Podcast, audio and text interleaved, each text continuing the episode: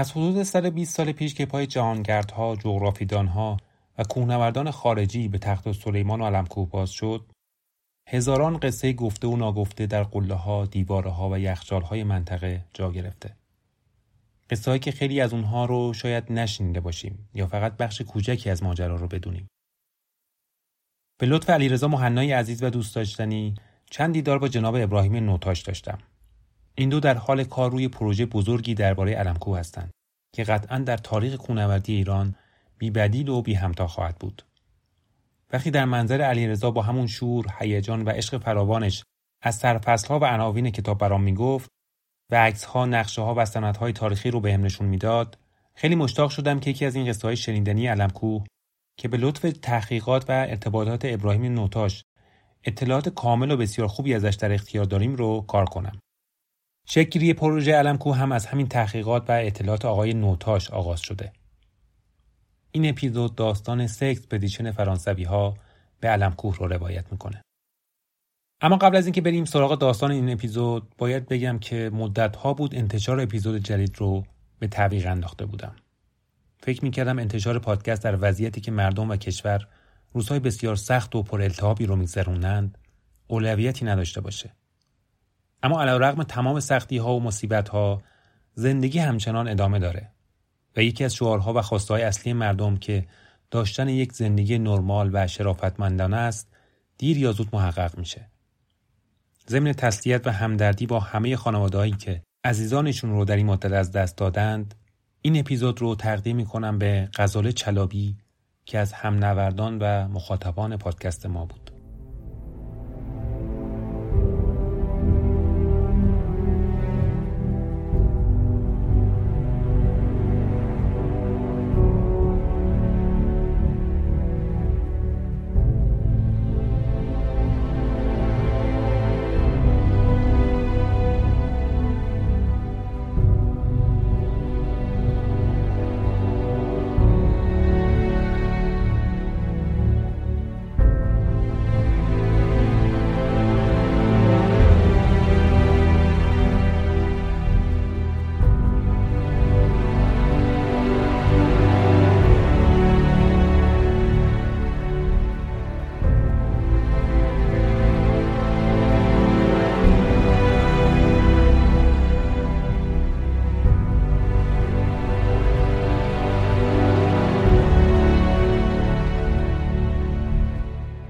سلام، به بیستکم خوش اومدید. من پیام حمزه‌ای هستم و در این پادکست داستان‌هایی از سودهای شاخص و بزرگان دنیای کوهنوردی روایت می‌کنم.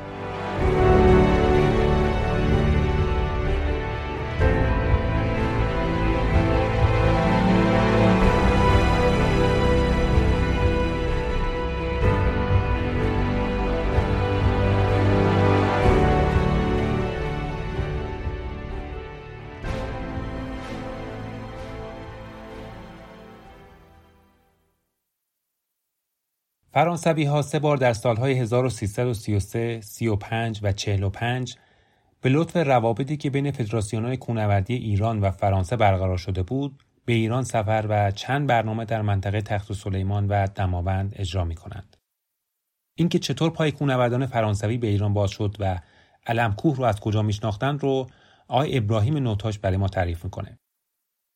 جناب نوتاش از پیشکسوتان و مربیان قدیمی کوهنوردی است که از سال 1342 به عضویت سازمان کوهنوردی ابرمرد در میاد و سال 1348 به اتفاق چند نفر دیگه گروه کوهنوردی آرش رو پایه‌گذاری می‌کنند.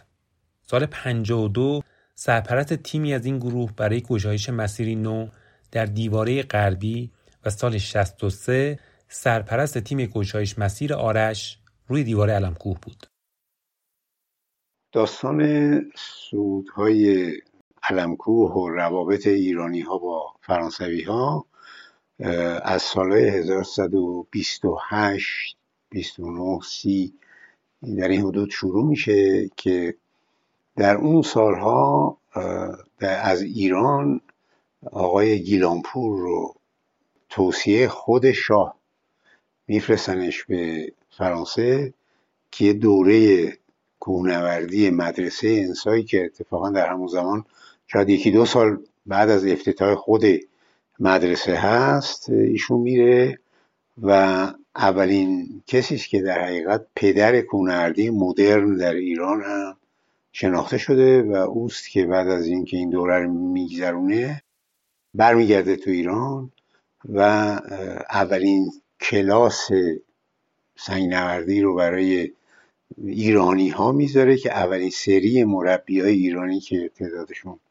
مثلا 16-17 نفر یا 18 نفر باشن از این کلاس آقای گیلانپور در میاد و پشت سرش هم گروه های بعدی مربی ها از نتیجه این نفرات گروه 1-2 تا 5-6 و بعدم روال خودشو پیدا میکنه. اما نکته جالب این قضیه اینجاست که آقای گیلانپور اولین کسی است که ایرانی است که مدرسه انسا رو تمام میکنه.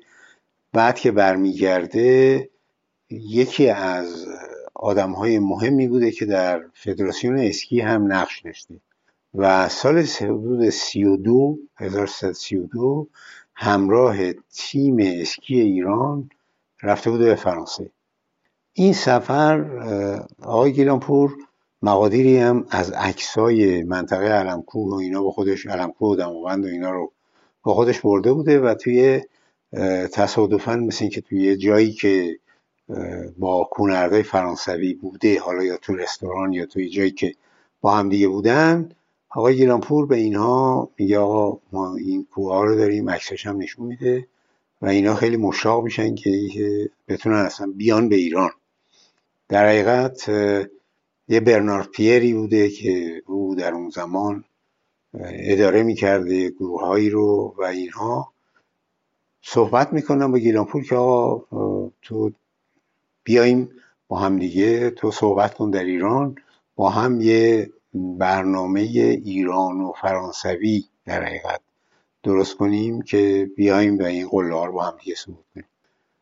او هم میگه بسیار خوب و برمیگرده ایران صحبت میکنه و سال بعد که 33 باشه یه گروه 6 نفره از فرانسه میان که اسامیشون هست و از ایران هم خود آقای گیلانپور به اضافه حدود 9 تا از اون شاگردایی که خودش دوره فرانسه رو به این یاد داده بوده.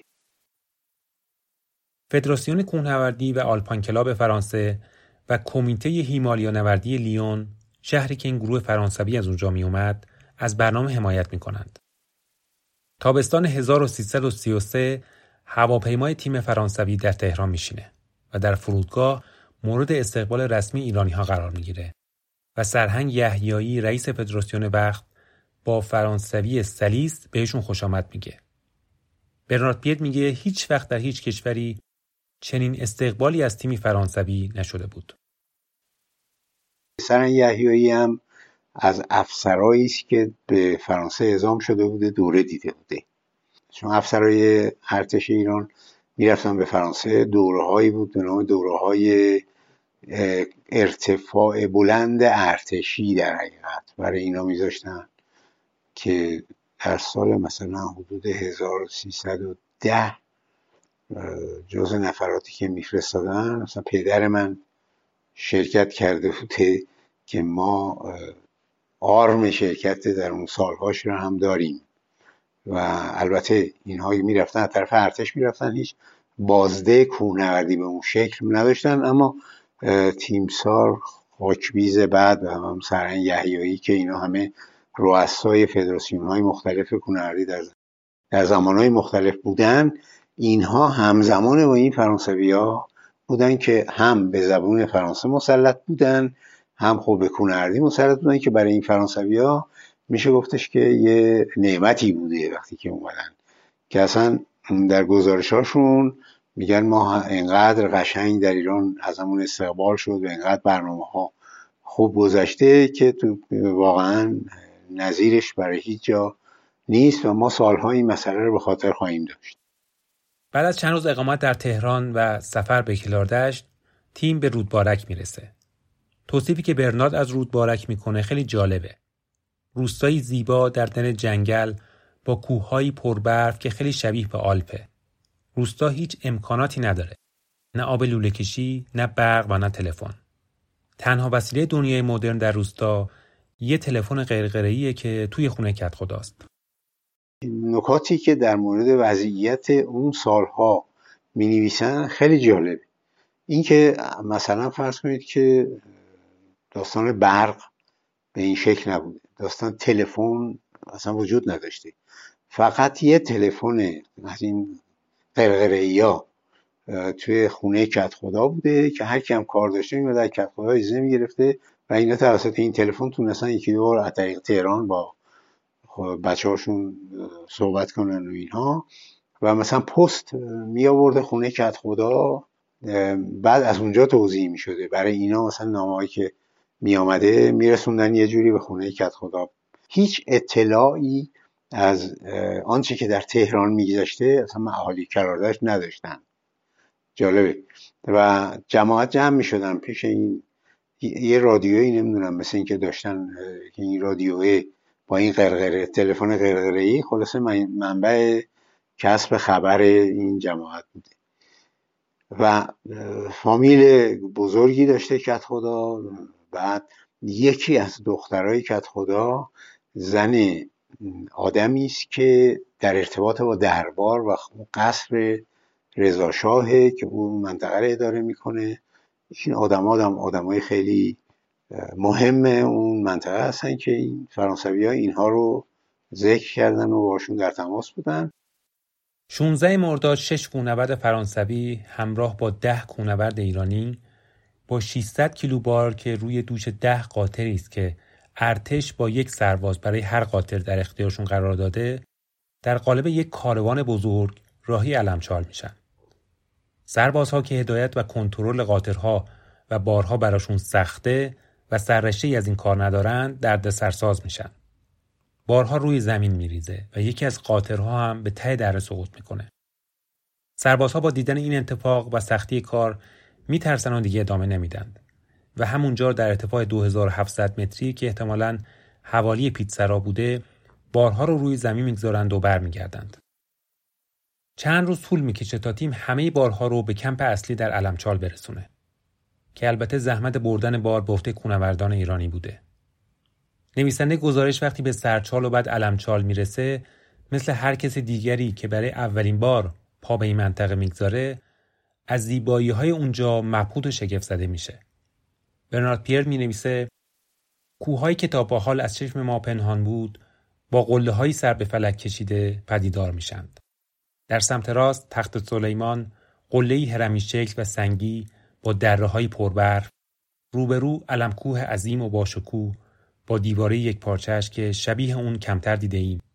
سمت چپ قله زیبای سیاه کمان و در مرکز تمام اینها یک یخشال دایره‌ای شکل با مورندهای قرمز رنگ دیده میشه. مجموعه اینها منظره فوق‌العاده زیبا رو پدید آوردند. در طی برنامه چند تا از قله‌های منطقه از جمله خود علم‌کوه و تخت سلیمان و شانکوه رو صعود می‌کنند. اون موقع قله شانکوه رو نمی‌دونستن اسمش چیه. اسم آنچنانی نداشتن. آقای گیلانپور با توجه به آنچه که در فرانسه دیده بوده که یه قله‌ای هست که به اسم لا پنیه، لا پنیه یعنی شانه، در فرانسه وجود داشته، می‌بینه این دو تا به هم خیلی شبیه‌اند. آقای گیلانپور اسم این قله رو گذاشته شانکوه. اما از صعودهای شاخصی که اون سال انجام شد، یکی صعود گرده شمالی علم‌کوه یا همون گرده آلمان‌ها که در واقع این دومین صعود گرده است، توسط سه فرانسوی و برادران میناسیان از ایران صورت می‌گیره. و دیگری صعود یخچال غربی که توسط دو فرانسوی برای اولین بار انجام میشه. در علم‌کوه قله‌های تخت سلیمان و حتی منطقه این ما بهش میگن پرده برفی زیر قله، زیر انگشت خدا که اون هست، اون موقع کاملا برف داشته تا قله. سه روز بعد در 22 مرداد یک تیم از بچه‌های ایرانی و فرانسوی راهی تخت سلیمان و فرانسوا به همراه فلیکس مناساکانیان راهی گرده میشن. در طول صعود همه از جمله کلود مایار حواسش به دو نفری است که الان در وسط گرده هستند. هوا روی قله در حال بسته شدنه. وقتی به روی قله تخت سلیمان میرسند، طوفان شدیدی در میگیره و رعد و برق مجبورشون میکنه زیر یک کلاهک سنگی پناه بگیرن. تگرگ شدیدی شروع به بارش میکنه و صدای وزوز در هوا به گوش میرسه که نشونه تخلیه جریان الکتریسیته در منطقه و خطر جدی ساقه است. 2 ساعت این وضعیت ادامه پیدا میکنه. با بهتر شدن هوا همه نگران فرانسوا و فلیکس هستند و خبری ازشون ندارند. از مسیر سخت اما مستقیمی فرود میان و به کمپ علمچال میرسند. در کمپ فرانسوا رو میبینند اما خبری از فلیکس نیست. چند نفر به همراه گیلانپور به دنبال فلیکس به سمت سیاه‌سنگا رفتند.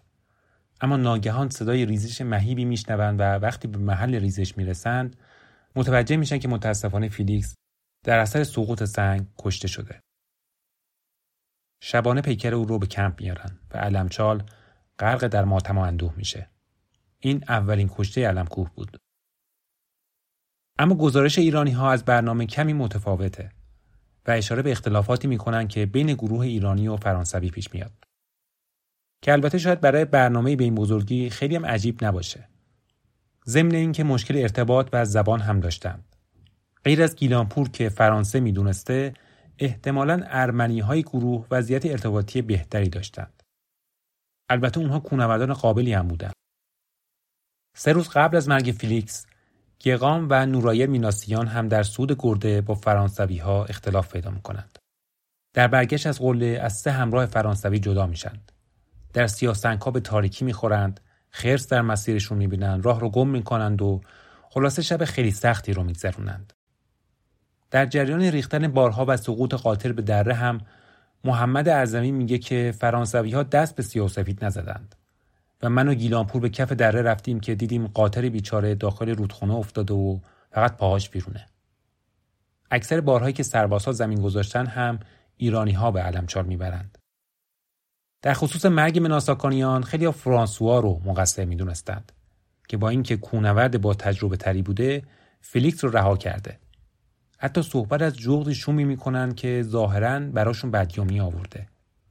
ماجرا اینطور بوده که به دلیل سیلی که جاده چالوس رو مسدود کرده بود، تیم به اجبار از مسیر طولانی قزوین رشت خودش رو به کلاردشت رسوند.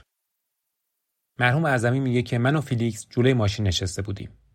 نزدیکی‌های مرزن آباد ناگهان یک جغد از جلوی ماشین رد شد و فلیکس با ناراحتی گفت جغد شوم.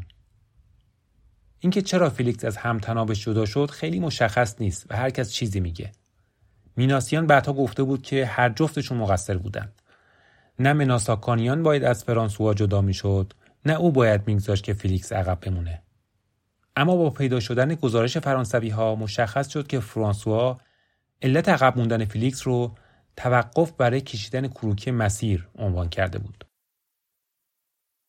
بعد از مرگ تلخ مناساکانیان برنامه متوقف میشه و تیم به تهران برمیگرده. در تهران سرهنگ یحیایی به فرانسوی‌ها میگه این حادثه ناگوار نباید شما رو متوقف کنه و امیدوارم برنامه ادامه داشته باشه. فرانسوی‌ها 10 روز بعد راهی دماوند میشن و به همراه کاظم گیلانپور و دکتر رشتیان یال شرقی دماوند رو صعود میکنند.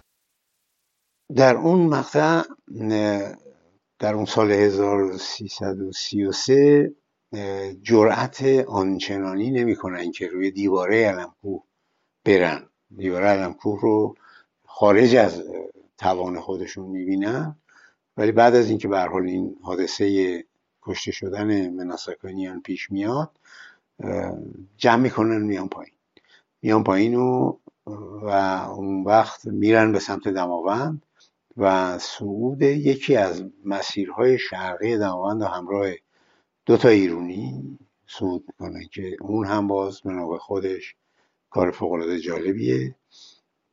در اون گزارش نشون ما بعدا متوجه میشیم که اینا تا زیر آبشار اصلی دیواره یخار هم میرن ولی صعود نمیکنن که عملا تو گزارش‌های بعدی دیدیم که سال 35 صعود کردن این مسیر رو.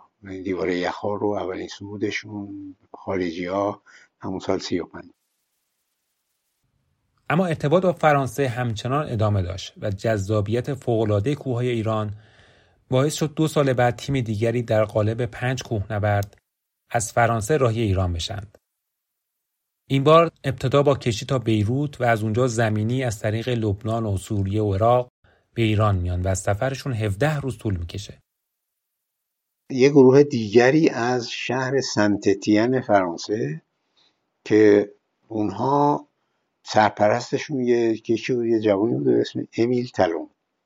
امیل تلون این گروه رو را میندازه که البته این همشون پشتیبانی از طریق شهرداری های منطقه شون ایلو می شدن که کمک می شده بهشون، ولی عملا با کشتی می آمدن. یه سریشون جالب اینجاست که با کشتی می آمدن و لبنان و لبنان این طرف با ماشین می آمدن و اینا که اصلا کلی طول می کشیده آمدنشون رسیدنشون به تهران و اصلا یه سفری بوده. اینا حرفایی که می زنن راجع به ماشینایی که سوار شدن اومدن توی این چیز واقعا یه سفر قندهار بهش بگیم داشتن و وقتی وارد ایران می شدن مورد استقبال فدراسیون وقت سری دوم که این امیل تلون اکیپ رو میاره تیمسار خاکویز رئیس فدراسیون و اینا همشون به زبان فرانسه مسلط بودن و خلاصه جای خوب بهشون میدن. این بار با میبرنشون یه کمی تشکیلاتشون وضعیت بهتری داره و از نظر قاطر و بار و این حرفا. بعد منتها دفعه سال 35 یه تعدادی ایرانی همراهشون هستن که ما نمیدونیم کیان، ولی سال 33 همه رو میشناسیم.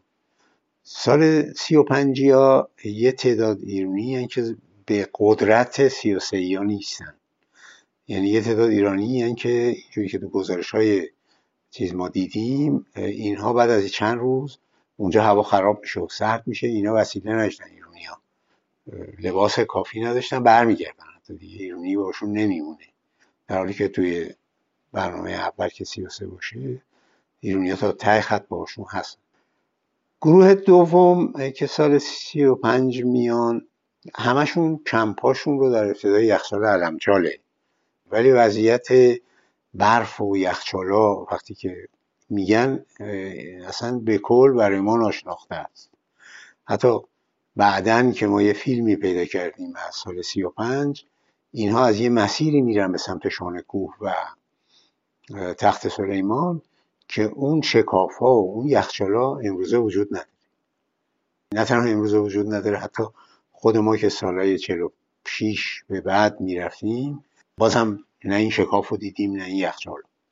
اینها که سال 35 اومدن عملا تو این 10 سال مثل این که اون یخچال و اون شکاف هم از بین رفته و از قله شانکوه تا تخت سلیمان یخچالهایی باز ما میبینیم و برفشال یخچالی میبینیم که خیلیش آب شده، یعنی هستش ولی دیگه اصلا به اون فرم نیست. اون ایرونی ها بهشون میگن که پشت تخت سلیمان یه قله‌های معروفی هست که صعود نشده هم هست که این گروه تصمیم میگیرن که یکی از این قله‌ها رو صعود کنه که اون خط و رأسی که اینا عنوان میکنن مقصودشون خط و رأس هفخان بوده که اینا میرن و تقسیم میشن. 2 تاشون از یه یخچالی درست از جبهه شمالی هفخان 1 میرن سراغ هفخان 1، 2 تاشون از این مسیر میرن، 4 تای بقیه از دره‌ای که از سمت شرق قله از ریال شرق میرسیده به قله بقیه میرن و این 2 تایی که از سمت شمالی میرن برخورد میکنن به یه جاپای خرس و این حرفا که باز تو منطقه بوده و این جاپای خرسه باعث میشه که اینا معطل شن و اون معطلی نجاتشون میده از یه بم، از یه ریزش خطرناکی که اگر اینا رفته بودن جلوتر اون ریزش احتمالاً جفتشون میکشته. اون ریزشی که میبینن مسیرشون عوض میکنن، برمیگردن میان از یه یالی که خیلی نزدیکتر بوده به شمال شرق این بار یه مسیر رو صعود میکنن که صخره‌ای بوده و عکسایی که دارن روی اون نشون داده میشه تا قلهشون تقریبا دیوار مانند صعود کردن و هفخان 1 رو اینها برای اولین بار صعود میکنن.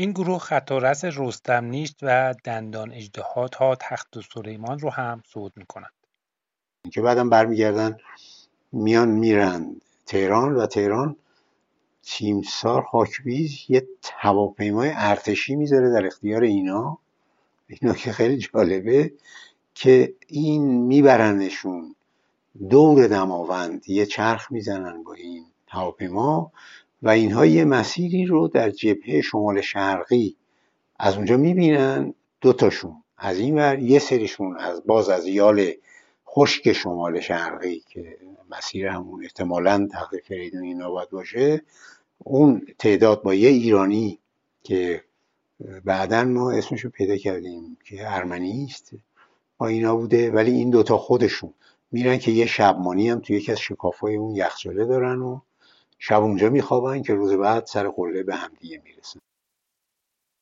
از روی گزارش ها و فیلمی که از سود دماوند این تیم فرانسوی در اختیار داریم مشخص میشه که 2 نفر از اعضای تیم یعنی امیل تلون و آندره پارا یخچال یخار رو از طریق یکی از دهلیزهای سمت راست دره، احتمالاً همون دهلیز مرکزی یا دهلیز کوچکتر کناریش بوده، صعود میکنن. البته وضعیت یخچال به کلی با شرایط امروزی یخار متفاوته و بسیار بزرگتر و پربرفتر بوده و در بالای دیواره یخی شکاف‌های بزرگ یخچالی دیده میشه که امروز اصلا وجود نداره. و این مسیری که اینا انتخاب کردن از روی اون پرواز هواپیماشون تقریبا عکس هوایی که ما داریم مال همون تاریخ می‌کنه، عکس هوایی داریم اگر اونا فکر می‌کنم مثلا مال همون عکسیه که اینا از اونجا گرفته باشن. درست توی این گروه دوم که هست دارن صعود میکنن امیل تلون به اضافه یه جوانی به اسم آندره پارا، این دوتا آدمای فنی این قضیه هستن، فنی ترن نسبت به بقیه، که آندره پارا با حالا با نمیدونم با کدوم یکی یه طول یا یه طول و نیم تنابم روی دیواره شمالی تست میکنه، میره و بعد میگه که نه الان زوده برا ما و نمیدونم این حرفا، خلاصه برمیگردن. ولی این باعث میشه که آندره وقتی برمیگرده به فرانسه راجع به این دیواره عکس گرفته بوده و صحبت میکنه و این حرفا که پایه گروه گردنکلفتی که اینا تشکیل میدن در سال 1966 یعنی 1345 ما خودشون میگن یه لشکر فرانسوی هستن. تو گزارش که مینویسن میگن که یه لشکر فرانسه برای دیواره علم‌کوه رفت به اون منطقه.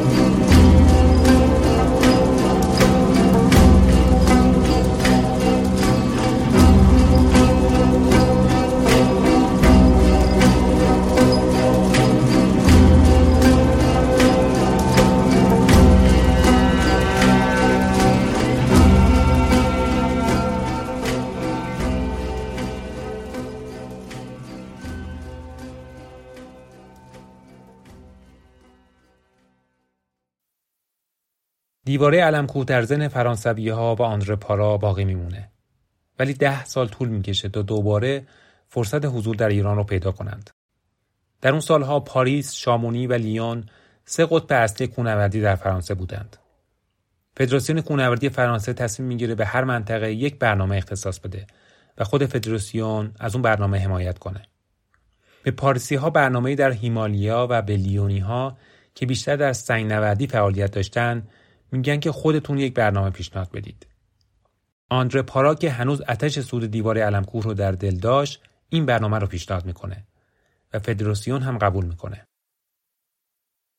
11 تیر ماه 1345 برابر با 2 ژوئیه 1966 لشکر فرانسوی‌ها به طرف تهران حرکت میکنه.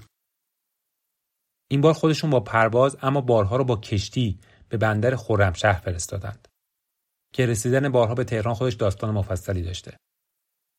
الان دیگه منطقه علمکو تبدیل به قطب کوهنوردی ایران شده و راهنماهای محلی شناخته شده ای داره. میزبان فرانسوی‌ها در رودبارک مش سفر معروفه. سفر نقوی اولین راهنمای رسمی فدراسیون در منطقه بود که چند دهه خودش و خانواده‌اش میزبان تیم‌های ایرانی خارجی و راهنمای تیم‌ها در منطقه بودند. خانه‌اش مملو از خاطرات و عکس‌های تیم‌های مختلف بود و دفتر یادبودی داشت که الان هم موجوده و تیم‌هایی که به منطقه می‌رفتند شرح مختصری از برنامه‌شون رو در اون دفتر می‌نوشتند. رسول نقوی پسر مشسفر که راه پدر رو ادامه داد، بعدها با عضویت تیم ملی در اومد و به ایورست رفت که داستانش رو در اپیزود 5 تعریف کردیم. 15 تیر ماه 12 کوهنورد فرانسوی با 18 قاطر و قاطرچی به سمت بندربن به راه میافتند. سیلوی ام پیو سردبیر یک روزنامه لیونی به همراه همسرش پاولت و همینطور همسر پیر بوتن که البته خودش هم کوهنورده در برنامه حضور دارند. یک شب در بندربن اتراق میکنند و فردا به سمت سرچال به راه میافتند. این بار هم در یکی از شیب‌های تند مسیر یکی از قاطرها به ته دره سقوط میکنه. ظهر به سرچال میرسند. الان دیگه منطقه صاحب پناهگاهی شده که 3 سال قبل در ارتفاع 3700 متری ساخته شده. 2 روز طول میکشه تا بارها رو از سرچال به علمچال و پای دیواره ببرند و درست همون جای 10 سال قبل کمپشون رو برپا میکنند. آندره پارا که تنها کسی است که 10 سال قبل هم به اینجا اومده، با دیدن محل کمپ به یاد 2 همنوردش میفته که با او اینجا بودند و الان دیگه زنده نیستند و اشک از چشمانش جاری میشه. در علمچال با دوربین مشغول بررسی دیواره برهای صعود میشن. اول فکر میکنن صعود یخچال پای دیواره و شکافش کار ساده‌ایه و نیاز به تناب ثابت نداره. اما آندره پارا سرپرست فنی برنامه 150 متر تناب ثابت روی یخچال نصب میکنه و بعداً معلوم میشه که چقدر برای سرعت و راحتی در عبور و مرورهای زیادی که از این منطقه داشتند کمکشون میکنه. اولین تلاش تقریباً از وسط دیواره توسط آندره پارا، گراسیه و والنو صورت میگیره. پیر بوتن سرپرست برنامه همراه با ژاک فیلم بردار گروه از روی گرده از کار بچه‌ها فیلم برداری میکنند. گرده و قله تخت سلیمان در طی این برنامه هم برای فیلم برداری و هم نظارت بر تیم روی دیواره بارها صعود شد. پیر بوتن از روی گرده با دوربین کار بچه‌ها رو دنبال میکنه. اما اونها تقریباً حرکتی نمیکنن و کار خیلی کند پیش میره.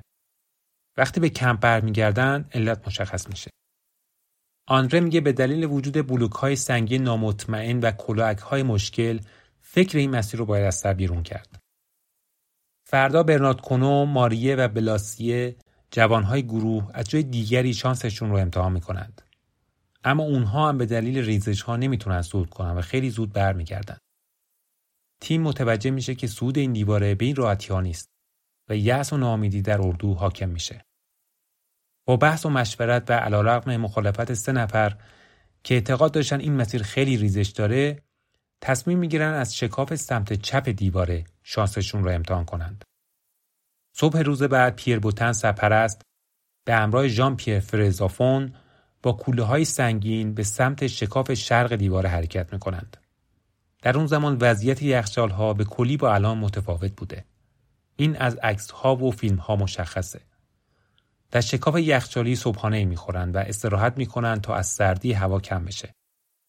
شکاف سمت چپ دیواره رو بررسی می‌کنند و متوجه میشن برخلاف نظر 3 جوان گروه مسیر مناسبی برای صعوده.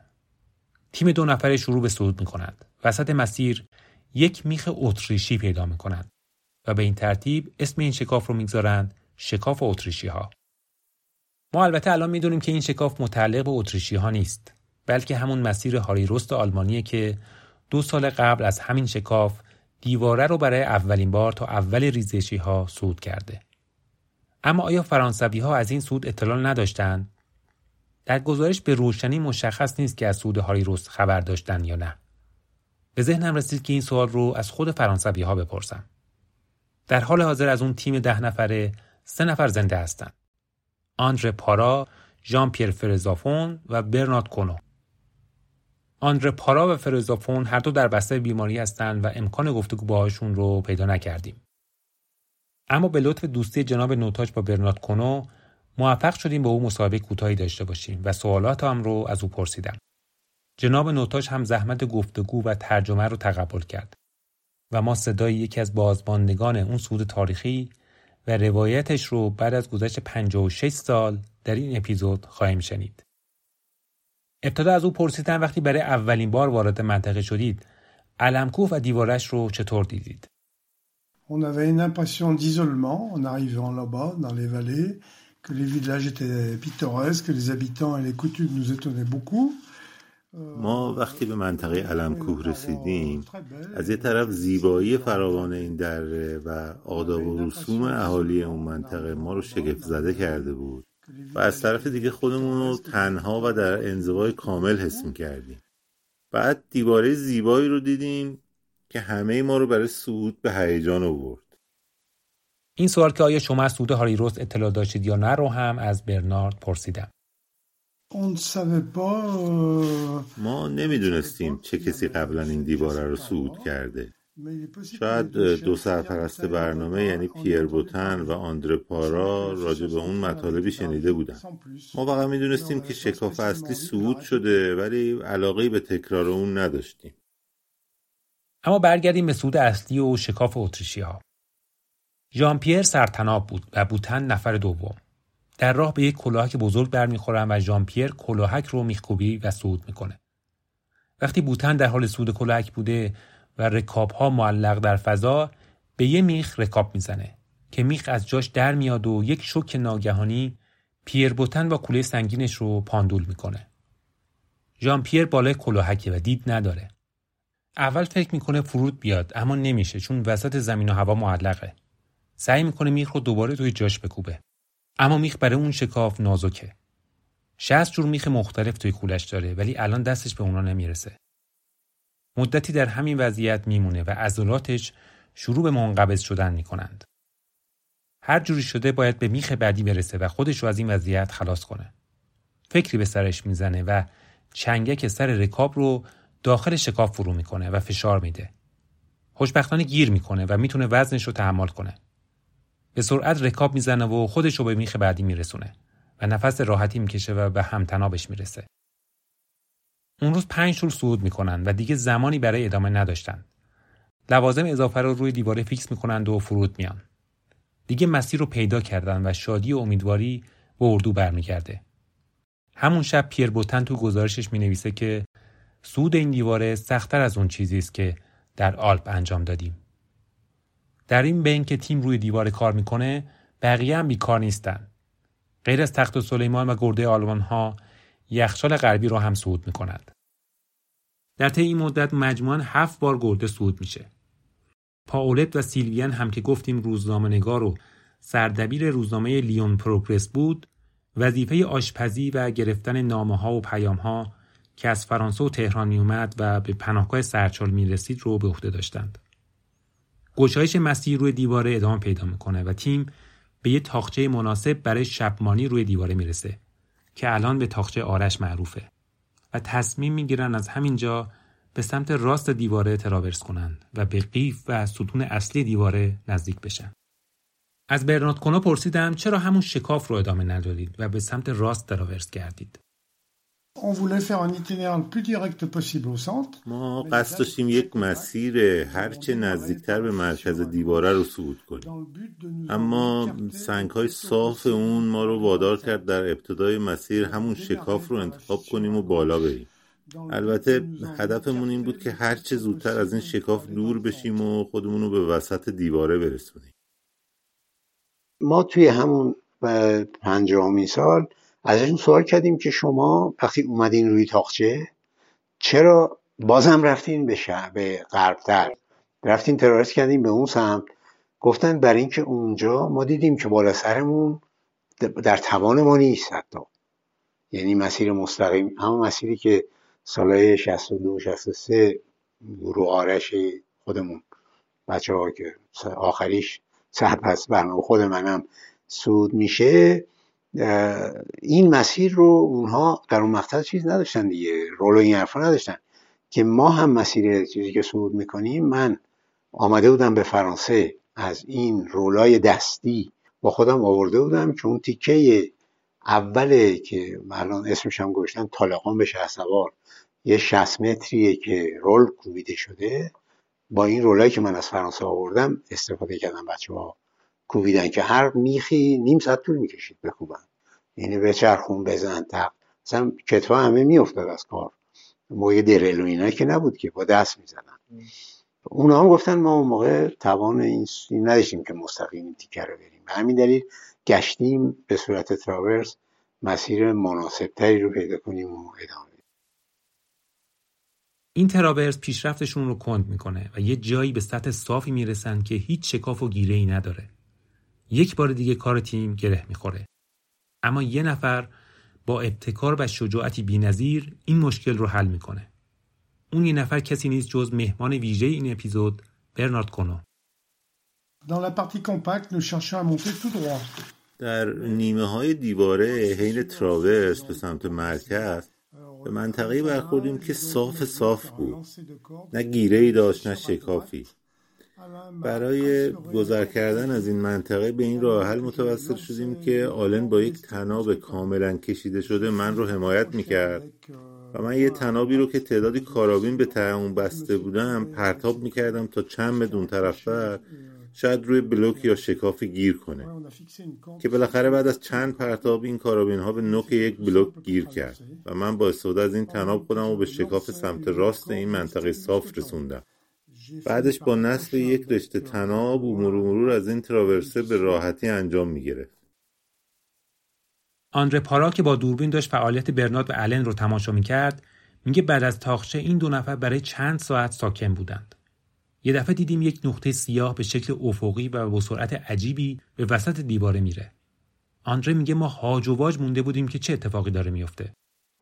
یهو میبینن که یه نفر مثل این که سوار یه چیزی شده باشه تاب میخوره میره اونور، که تو گزارششون بعدن که اینا گفتن به ما، اینا میرسن نقطه‌ای که دیگه دیواره هیچی نداشته، کاملا صاف بوده. اون زمان هم دیگه رول پلاک از این حرفا که وجود نداشت. اینها به این نتیجه میرسن که چه بکنن چه نکنن. یکشون پیشنهاد میکنه که آقا میایم سر تناب و یه تعداد کارابین و میخ میبندیم، پرت میکنیم اون طرف که یه شکافی بوده شاید گیر کرد. بعد از چند بار سعی کردن این کارو میکنن و میکشن، گیر میکنه روی این، ضمن که حمایت داشتن روی این به صورت پاندوله فرود میرن اون طرف. این قسمت الان به پاندوله معروفه، اما فرانسوی ها به خاطر ابتکار کونو اسم این قسمت از مسیر رو تلفریک برنارد میذارن. روز بعد که بقیه از این قسمت و تناب ثابتی که برنارد و آلن کار گذاشتن عبور میکنند، از شجاعت برنارد شگفت زده میشند. بعد از 10 روز کار و در حالی که اغلب مسیر به صورت مصنوعی صعود میشه، کار دیواره تمام میشه و به قسمت ریزشی ها میرسند. ریزشی ها قسمت نهایی بعد از دیواره تا قله است که تشکیل شده از یک سری سنگ ها و صخره‌های سست و روی هم ریخته. همه خوشحال به کمپ برمیگردند تا روز بعد کار رو تکمیل کنند و به قله برسند. اما هوای خراب و بارش برف سنگین برنامه‌شون رو متوقف میکنه و برای 2 روز توی کمپ زمینگیر میشن. با باز شدن هوا به روی دیواره برمیگردند، اما تناب‌های ثابت زیر برف مونده و یک لایه یخ روی سنگ‌ها رو پوشونده. تمیز و آماده کردن مسیر 1 روز از وقتشون رو میگیره. دیگه فرصت زیادی براشون نمونده و به زودی مشت سفر با قاطرها برای بردن بارها به سرچال میان. میخ و تناب زیادی هم ندارند. تصمیم میگیرن در 2 کرده 2 نفره مسیر رو تکمیل کنند و به قله برسند. آندره پارا و فرانسوا والونسو بعد از ظهر به روی دیواره میرن و شب روی تاخچه میخوابند تا فردا کار رو تموم کنن. آلن بلاسیه و جان پیر فرزافون هم صبح روز بعد به راه میافتند. تیم اول بعد از 10 ساعت تلاش ساعت 4 بعد از ظهر روی قله میرسه. آندره با بیسکم تماس میگیره و خبر تمام شدن کار رو اعلام میکنه. بوتن سرپرست برنامه بهش تبریک میگه و میگه براوو، الان دوتاتون حسابی خوشحالید. آندره میگه خوشحال، توی عمرم اینقدر نترسیده بودم. حتی اگه دنیا رو هم بهم بدن، حاضر نیستم دوباره پامو تو این قسمت درب و داغون که نه میخ بند میشه و نه میشه گیره گرفت بذارم. منظور آندره همون قسمت ریزشی های دیواره علم‌کوهه. گروه دوم هم ساعت 7 شب به قله میرسه و با هم از مسیر خرسان به سمت علمچال به راه میافتند. با تاریک شدن هوا و به علت خستگی زیاد تصمیم میگیرن که زیر گردن شانکوه شبمانی داشته باشن. اما دیدن رد پای تازه خرس وادارشون میکنه ادامه بدن و نیمه شب به کمپ اصلی میرسند. از برنارد پرسیدم این سود و منطقه شباهتی به دیواره های آلپ داره؟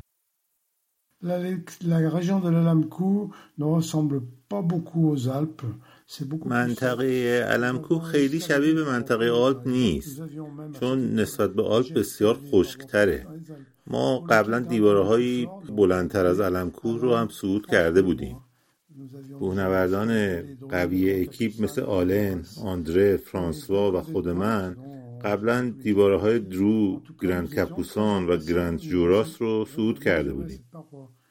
حمله موفق نهایی ولی بدون حضور من انجام شد، چون من در یک شبمانی در ارتفاع خیلی بالا زیر ریزش برف هم صدمه دید و همراه آلن مجبور به فرود تمام دیواره شدیم. از قبل تصمیم داشتن که همه تیم دیواره رو کامل صعود کنند، اما آندره پارا به دلیل خطرناک بودن بخش ریزشی ها از این کار منصرفشون میکنه و برنامه همینجا تمام میشه. گشایش مسیر فرانسوی ها که متشکل از 20 طول بوده 16 روز طول میکشه. 200 میخ روی دیواره باقی میمونه و یک طول تناب که احتمالاً همون تناب 6 میلیمتری کنفی پاندوله هاست روی دیواره به رسم یادگار باقی میمونه. سال 1348 گروه ابرمرد مسیر فرانسوی ها رو صعود کردند و این اولین صعود کامل این مسیر توسط ایرانی هاست که 3 نفر از این گروه یعنی آقایان ابراهیم بابایی، کیومرث بابازاده و غلام حسین وهاب‌زاده با یک شبمانی روی دیواره از این مسیر به قله رسیدند. اولین باری که مسیر هاریرست صعود میشه سال 46 ما یه گروهی از ابرمرد رفتیم اونجا، در 12 روزم بودیم که تا همین تاخچه صعود شد. بعدش دیگه وسیله کم آوردیم و حقیقتا مسیرم نمیدونستیم که چجوری ادامه داره و برگشت که سال 47 هم باز گروه ابرمرد رفتن. این بار 2 تا بچه های ابرمرد، یکی همون مرحوم نجاح با ابراهیم بابایی، اینها مسیر هاریرست رو صعود کردن. بعد همونطور که ریزشیار هم صعود کردن رفتن تا قله و این سال 47 بود. و سال 48 هم حالا سال 48 یه تعدادی از بچه‌های ابرمرد از ابرمرد جدا شدن، تشکیل باشگاه آرش رو دادیم که ماها در حقیقت هم باز دوباره باشگاه آرش هستیم. حالا رفتیم سال 48 هم مسیر فرانسوی ها صعود کردن بچه‌ها که 3 تا از بچه‌ها صعود کردن، 6 نفر اونا بودن. منم یه مدتی، بعضی هم میگن من سرپرست برنامه بودم، ولی من رول آنچنانی و من سرپرستی نداشتم. سرپرست اصلی اجرایی خودم و ابراهیم بابایی بود و یه چند روزی منم اونجا بودم، ولی کار آنچنانی من نداشتم. مسیر فرانسوی ها بعدها به یکی از مسیرهای پرطرفدار و پررفت آمد علم‌کوه تبدیل شد و به علت پیچ و خم و تراورس های زیاد و گذر از بخش بزرگی از دیواره و مسیرهایی که در سالهای بعد گشایش شد، یکی از زیباترین و پرجاذبه‌ترین مسیرهای دیواره لقب گرفت. در طی سالیان بعد مسیرهای زیادی بر روی دیواره توسط ایرانی‌ها و خارجی‌ها گشایش شد و از فرانسوی‌ها فقط نامشون روی دیواره باقی موند. تا 40 سال بعد که ابراهیم نوتاش تصمیم می‌گیره اعضای تیم 1345 فرانسوی‌ها رو پیدا کنه که ماجرای بسیار شنیدنی و جالبی داره.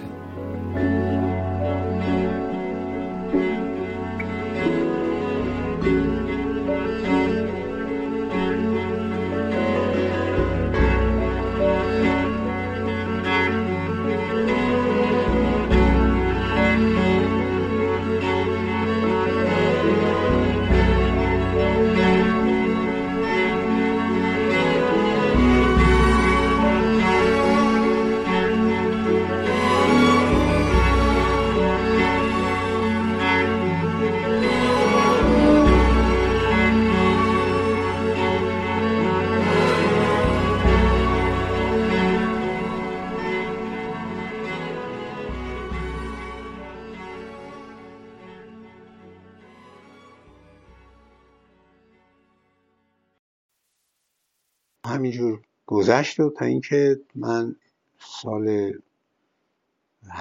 1384 من رفتم فرانسه. و چند سال بعد تصمیم گرفتم که این کسایی که دیواره علم صعود کردن پیداشون کنم و دوتاشون رو پیدا کردم که یکیشون در همون مقطع رئیس گروه ارتفاعات بلند فرانسه بود. وقتی بچه‌ها سال 48 دیوار علم‌کوه صعود کردن، آقای بابایی که سرطناب بود، این طناب تلفریک برناردو که باز کردن، پاره شده بود، اصلا سنگ خورده بود، پاره شده بود و بچه‌ها میرن و مسیر رو صعود میکنن. این یه مقداری از این طناب رو خودشون آورده بودن و به من داده بودن. من برده بودم فرانسه، همچین هدفی هم نداشتم با اونی که بردم. تا این جان پیر فرزافون که موتور محرک صعود فرانسوی است در حقیقت، آندره پارا و برنارد کونو که اینا هنوز زندن هستشون. اینجا زندن، فقط اون حیوانی آلن بلاسیه که آمد به ایران، بعد اونم داستان ایران آمدنشون رو میگم.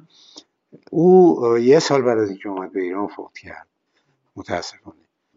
من توی یه دونه از این کارهای صنایع دستی اصفهان این پیچیدم، این طنابه رو، حلقه طناب اینا رو، و دادم کادو به عنوان کادوی ایران، دادم به ژان پیر.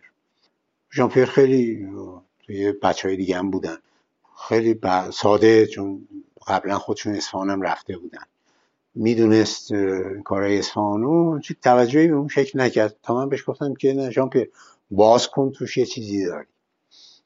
وقتی این شامپیر تو این باز کرد، تناور دید، گریش گرفت، اومد اصلا من رو بغل کرد و گفت تو منو بردی به علم‌کوه فلان و این حرفا. خیلی خود منم هر وقت این بحث میشه، منم چیزم گریه‌های اون که یادم میفته، آدم منقلب میشه.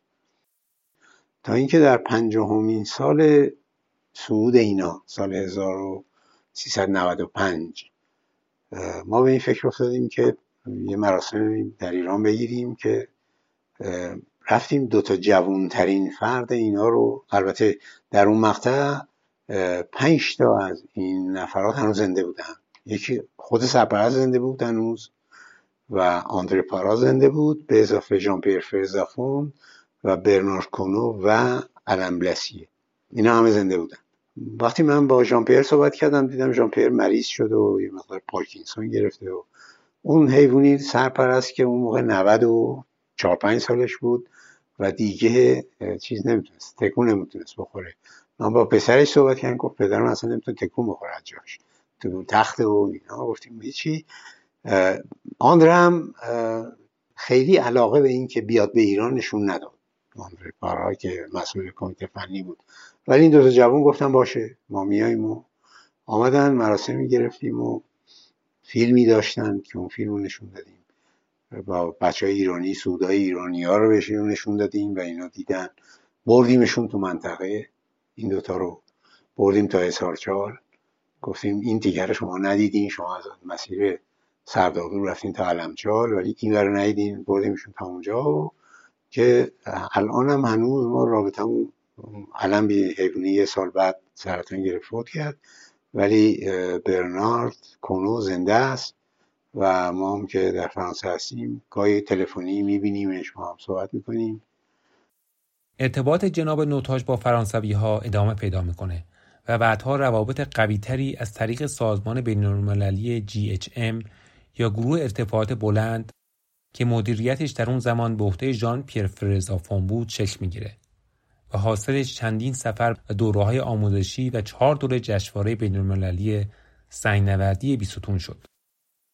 توی این صحبتایی که با هم دیگه می‌کردیم، گفت ما توی این سازمان یکی از اهدافمون بالا بردن سطح کونه‌ردی همه دنیاست، هر جایی که بتونیم.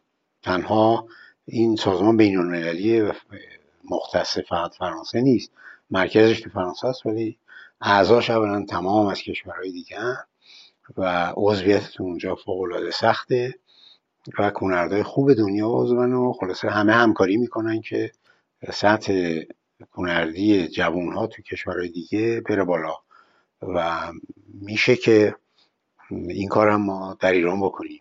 منم استقبال کردم و گفتم باشه، ما سعی کنیم یه برنامه ریزی برای یه کارهای مشترکی انجام.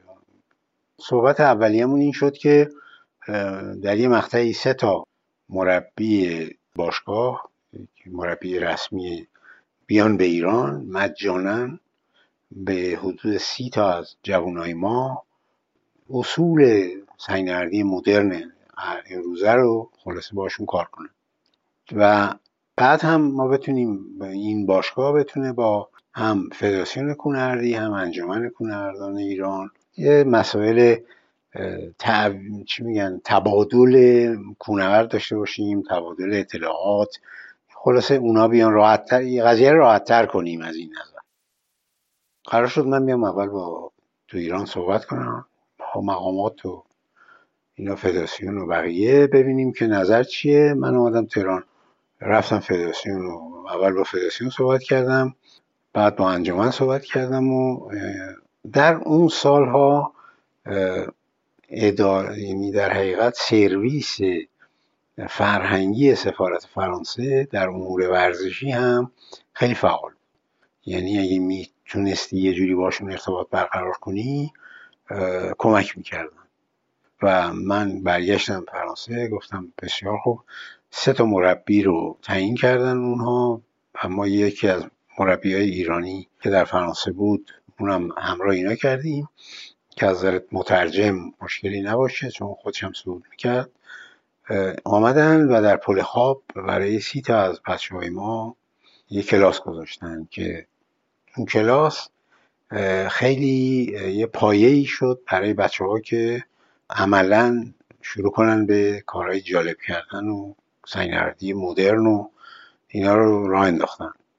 حتی بعدها همین بچه‌ها کارهای جالبی در دنیا کردن، یعنی همین بچه‌ها بودن که دیواره ترانگو رو صعود کردن، همین بچه‌ها بودن که دیوارهایی رو در آفریقا صعود کردن و بعد همین بچه‌ها بودن که اومدن در فرانسه دیوارهای کپوسن، اگویدومیدی، دیواره و از همه مهمتر دیواره گرانجوراس رو صعود کردن. یعنی این پایه به هر حال جوری شد که روابط خیلی مستحکمتر شد و همون سال اولی که این 3 تا مربی اومدن ایران، ما سفارت فرانسه خیلی استقبال کرد، اومد جلو، ما تونستیم یه قرارداد همکاری بنویسیم بین گروه همین ارتفاعات بلند با فدراسیون و انجمن که سفارت هم رکن 3 این همکاری بود که ما بتونیم ویزاهای راحت‌تری بگیریم. همون سال سفارت موافقت کرد که برای کونه‌نوردای ما، چون صحبت این بود که برنامه‌های مشترک بذاریم، فرانسوی‌ها گفتن برنامه مشترک اگه طرف زبان بلد نباشه کار سختیه و عملی نیست. وسط دیواره من یه سوالی بخوام بکنم، حالا بیا چجوری من اصلا به این نفرم بگم که نفر بگم آقا من یه هم چیزی میخوام. به این فکر افتادیم که کلاس‌های زبان فرانسه بذاریم برای کونه‌نوردا. خلاصه چندین سال این کلاس‌ها ادامه پیدا کرد، لکزیک کونه‌نوردی تهیه شد و همون سال سفارت گفت من حاضرم یه کمکی بکنم که فکر میکنم پول بلیت 5 تا ایرانی رو دادن که اینا اومدن در زمستون دوره یخنوردی رو دیدن تو فرانسه، که این باز اون بچه‌ها همینجور وقتی برمیگشتن کلاس‌های متعدد برای بقیه تو ایران میذاشتن. تا چند سال ما این کلاس‌های یخنوردی ادامه داشت تا اینکه اصلا در گروه همین جشن یا GHM یه نفر رو مسئول کردن یه آقای به نام اوبرژیو که این مربی ارتش فرانسه بود در پاراگلایدر و کونه‌نوردی و این حرفا، او رو کردن اصلا مسئول ایران، مسئول روابط جشن با ایران. همینجور ما برای ما دعوتنامه میفرستاد، کارهای مختلف میکرد تا اینکه یه بار تو همین تماس‌ها یه آدمی رو به نام فرانسوا برنارد به من معرفی کرد و گفت فرانسوا برنارد میخواد بیاد ایران و چند تا نفر همراهشن، میخواست که شماها کمکش کنین از نظر کارهایی که تو ایران انجام میشه از اینا. ما گفتیم بیا، خیلی هم خوب و کمکش کردیم. این اومد و رفت با این نفرات هم رفت قله دماوند و بعد برگشت و تا اینکه یکی دو سال بعد انجمن یک جشنواره سنگ‌نوردی گذاشته بود در سنگسر سمنان و ما زنگ زدن که آقا میشه خواهش کنیم که از این مربیای فرانسوی شما مثلا یکی دو تا بگیم درخواست کنیم که اینا بیان، ما هزینه‌های ایرانشون رو میدیم. همیشه اکثرا اینا که به این شکل ما دعوت میکردیم هزینه‌های ایرانشون رو تقبل میکردیم، خودشون بلیتشون رو میدادن میومدن، عملا در اینجا دیگه هزینه نداشتن. من زنگ زدم به فرانسوا گفتم آقا اینجوریه میتونی بیای؟ گفت باشه میام. او به اتفاق یه مربی دیگه‌ای به نام آنتون کیغول که این دوتا در حقیقت همون کسایی هستند که سه تا قطب و اتونوم برای اولین بار صعود کردن، یعنی قطب شمال، قطب جنوب و ایورست رو اینا اتونوم دوتایی بدون چیز. به هر حال گفتم ما میایم، اما یه شرط داره. شرطش این است که ما شنیدیم که یه دیواره‌ای دارین شما به نام بیستون و از این ما زیاد شنیدیم، اکثر یه چند تا دیدیم، شما یه برنامه جور کنیم ما بریم دیواره بیستون هم ببینیم. ما گفتیم خب مشکلی نیست، این کار ما میتونیم بکنیم.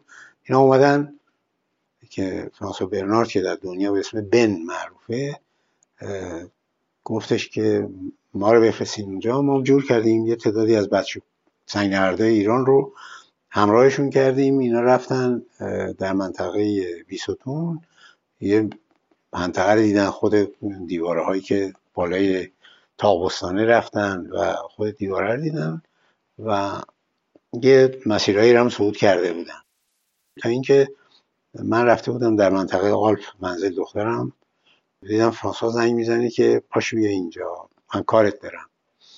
من پاشتم رفتم خونه فرانسوا، به من گفتش که شما ایرانی‌ها خیلی رک بی مقدمه، گفت شما ایرانی‌ها خیلی آدمای بی‌عرضه‌ای هستید. گفتم یعنی چی؟ این چیه این حرفی تو میزنی؟ گفت آره دیگه اینجا ما یه سنگ داریم 20 متر در 20 متر، کلی کتاب داریم راجبش، کلی نقشه داریم، مسیرها معلومه، فلان این حرفا. شما یه دیواره دارین در ایران 5 کیلومتر عرضشه، 1200 متر هم ارتفاعشه، هیچ کسی نبود که حتی یه نقشه به ما بده یا آقا این دیواره اینجاست و حیفه ما بیایم یه کاری کنیم که این دیواره رو در دنیا بشناسونیم به کنردهای دنیا. و من پیشنهاد میکنم که یه جشنواره بین‌المللی سنگ‌نوردی بذاریم در بیستون، سال اولم فقط مربی‌ها رو میبریم که بعدها این مربی‌ها بتونن به شاگرداشون، به بقیه، به مشتریاشون این دیواره رو خلاصه بشناسونند. گفتم من همینجوری نمیتونم به تو جواب بدم، بعد موافقت فدراسیون، ارگانا، وزارت خارجه، خود هیئت کرمانشاه اینا رو داشته باشیم که من اومدم ایران و یه ماهی طول کشید تا با همه این مقامات به قول معروف صحبت کردیم، همه استقبال کردن. خیلی جالبه، رفتیم با رئیس فدراسیون وقت آقای شاهی به کرمانشاه و اونجا با استاندار و معاون استاندار و معاون امنیتی، معاون اجرایی و همه اینا و وزارت ورزش، مدیر کل ورزش صحبت کردیم که این همه استقبال کردن و من برگشتم به فرانسوا گفتم آقا همه موافقن. گفت پس را بندازیم، برای مهر سال بعد ما این برنامه رو چیدیم.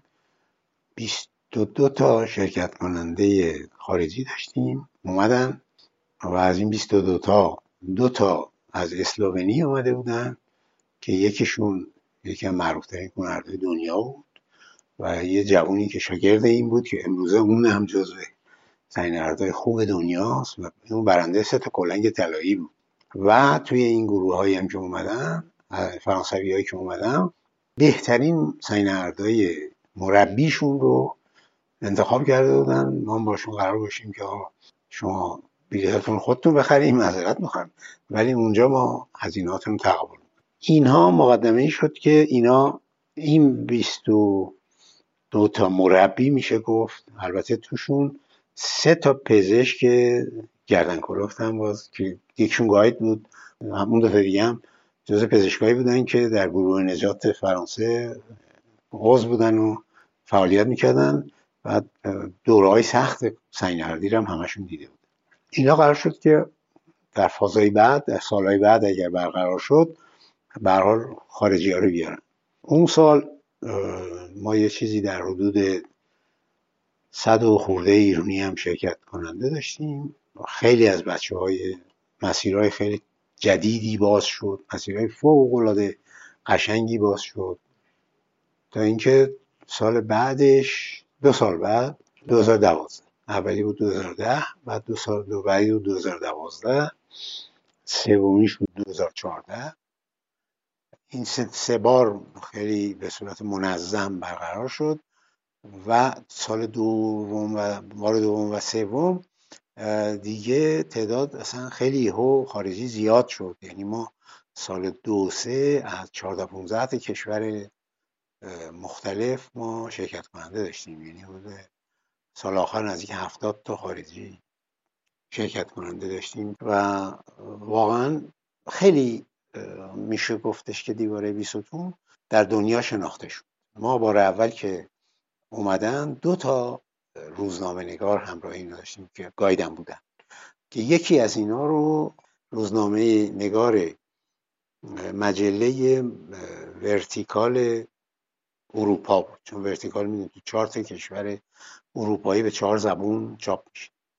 از طرف لیبراسیون که روزنامه معروف روزانه فرانسه بود، توی ورتیکال یه مقاله 14 صفحه‌ای چاپ شد به 4 زبون. توی لیبراسیون یه مقاله 2 صفحه‌ای بزرگ چاپ شد و تو خیلی بولتن فدراسیون، مجلات کونه‌ارد اینا خیلی شناخته شد. و بعد از اینکه ما اولین جشنواره رو اجرا کردیم برگشتیم، من رو در جشن اصلا به عنوان عضو افتخاری قبول کردن و 2 سال بعدم اصلا به من گفتن که آقا تو این همه تقاضا میکنی که ما دعوتنامه بفرستیم برای ایرانیایی که میخوام بیان فرانسه. بنده رو کردن معاون رئیس در امور ایرانیا، شغل اوبرژیو رو به من خود اوبرخ پیشنهاد کرد که آقا حالا که همه کار را رابطش خودتی، خودت این کار رو بکن. که از اون تاریخ هم الان دعوتنامه‌های بچه‌هایی که برای کار سنگنوردی میرن به فرانسه در حقیقت من میدم. در این حالی که الان کسی نمیاد، ولی این پارسال 2 نفر از سوئد تلفن کردن که آقا بیستون که ما بیایم، بیستون در کار نیست. یعنی از این تلفن‌های اینجوری من که در فرانسه هستم به من میشه. و اگر که موقعیت دوباره برگرده به شرایطی که بشه اون حالت رو ایجاد کرد، یکی از این گایدای فرانسوی به نام اروه کوالیزا که این سرپرست برنامه‌های پتسله، یعنی برنامه‌های کونه‌اردی پتس رو این اجرا می‌کرد، در 2002 به من گفت میخوای من بار بعد برای تو 1000 نفر بیارم اینجا. مثلا اینقدر اینا چیز داشتن. من گفتم تو 1000 نفر بیاری من چه خاکی بسرم. ولی عملی هست، یعنی ظرفیت وجود داره، هم ظرفیت وجود داره، علاقه هم وجود داره، میشدم درست کرد جاشون. این نکته مهم تصویر فوق‌العاده مثبتی که این از ایران می‌بردن، چون سفیرای ایران تو دنیا می‌شدن. یعنی هر موقع تو رسانه‌های خارجی راجع به ایران چیز بدی بود، اینا اصلا یه دفاعی می‌کنن طوری که وزارت خارجه ایران نمی‌کنه، یعنی ایرانی اینقدر یقه جر نمی‌ده. فوق‌العاده همشون ایران دوست دارن، سمپاتن و تعصب پیدا کردن به ایرانی‌ها، به ایران، به فرهنگ. فوق‌العاده این چیز عجیب غریبیه.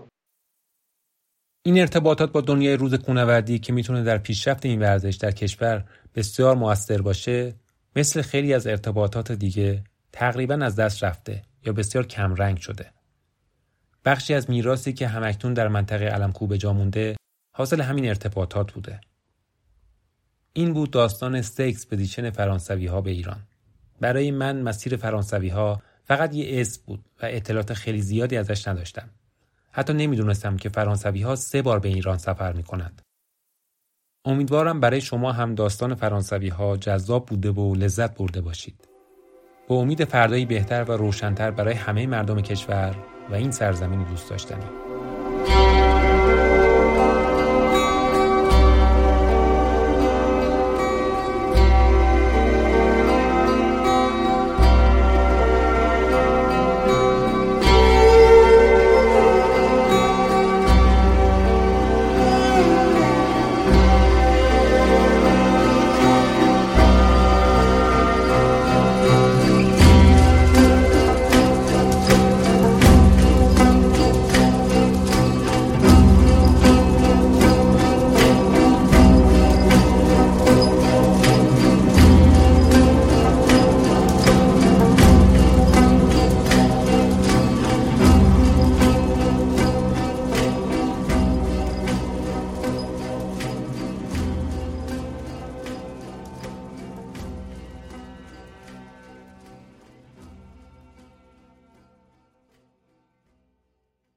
این اپیزود 19 هم از پادکست بیسکم بود که آذر 1401 منتشر میشه. داستان فرانسوی ها در شماره‌های 66، 84، 87 و 89 مجله کو چاپ شده که در این اپیزود هم از این مطالب استفاده شده. با تشکر فراوان از کمک و راهنمایی‌های جناب ابراهیم نوتاش و علی رضا مهنای عزیز و همینطور از دوست عزیزم فرهاد حسینی که صحبت‌های برنارد کونو رو به فارسی بازخوانی کرد. بیس کمپ رو در همه اپ‌های پادکست و کانالی به همین نام در تلگرام و همچنین در وبسایت پادکست با آدرس podbasecamp.ir میتونید بشنوید. حتماً به پیج اینستاگرام پادکست با آدرس podbasecamp سر بزنید تا فیلم‌ها و عکس‌های مربوط به هر اپیزود رو تماشا کنید.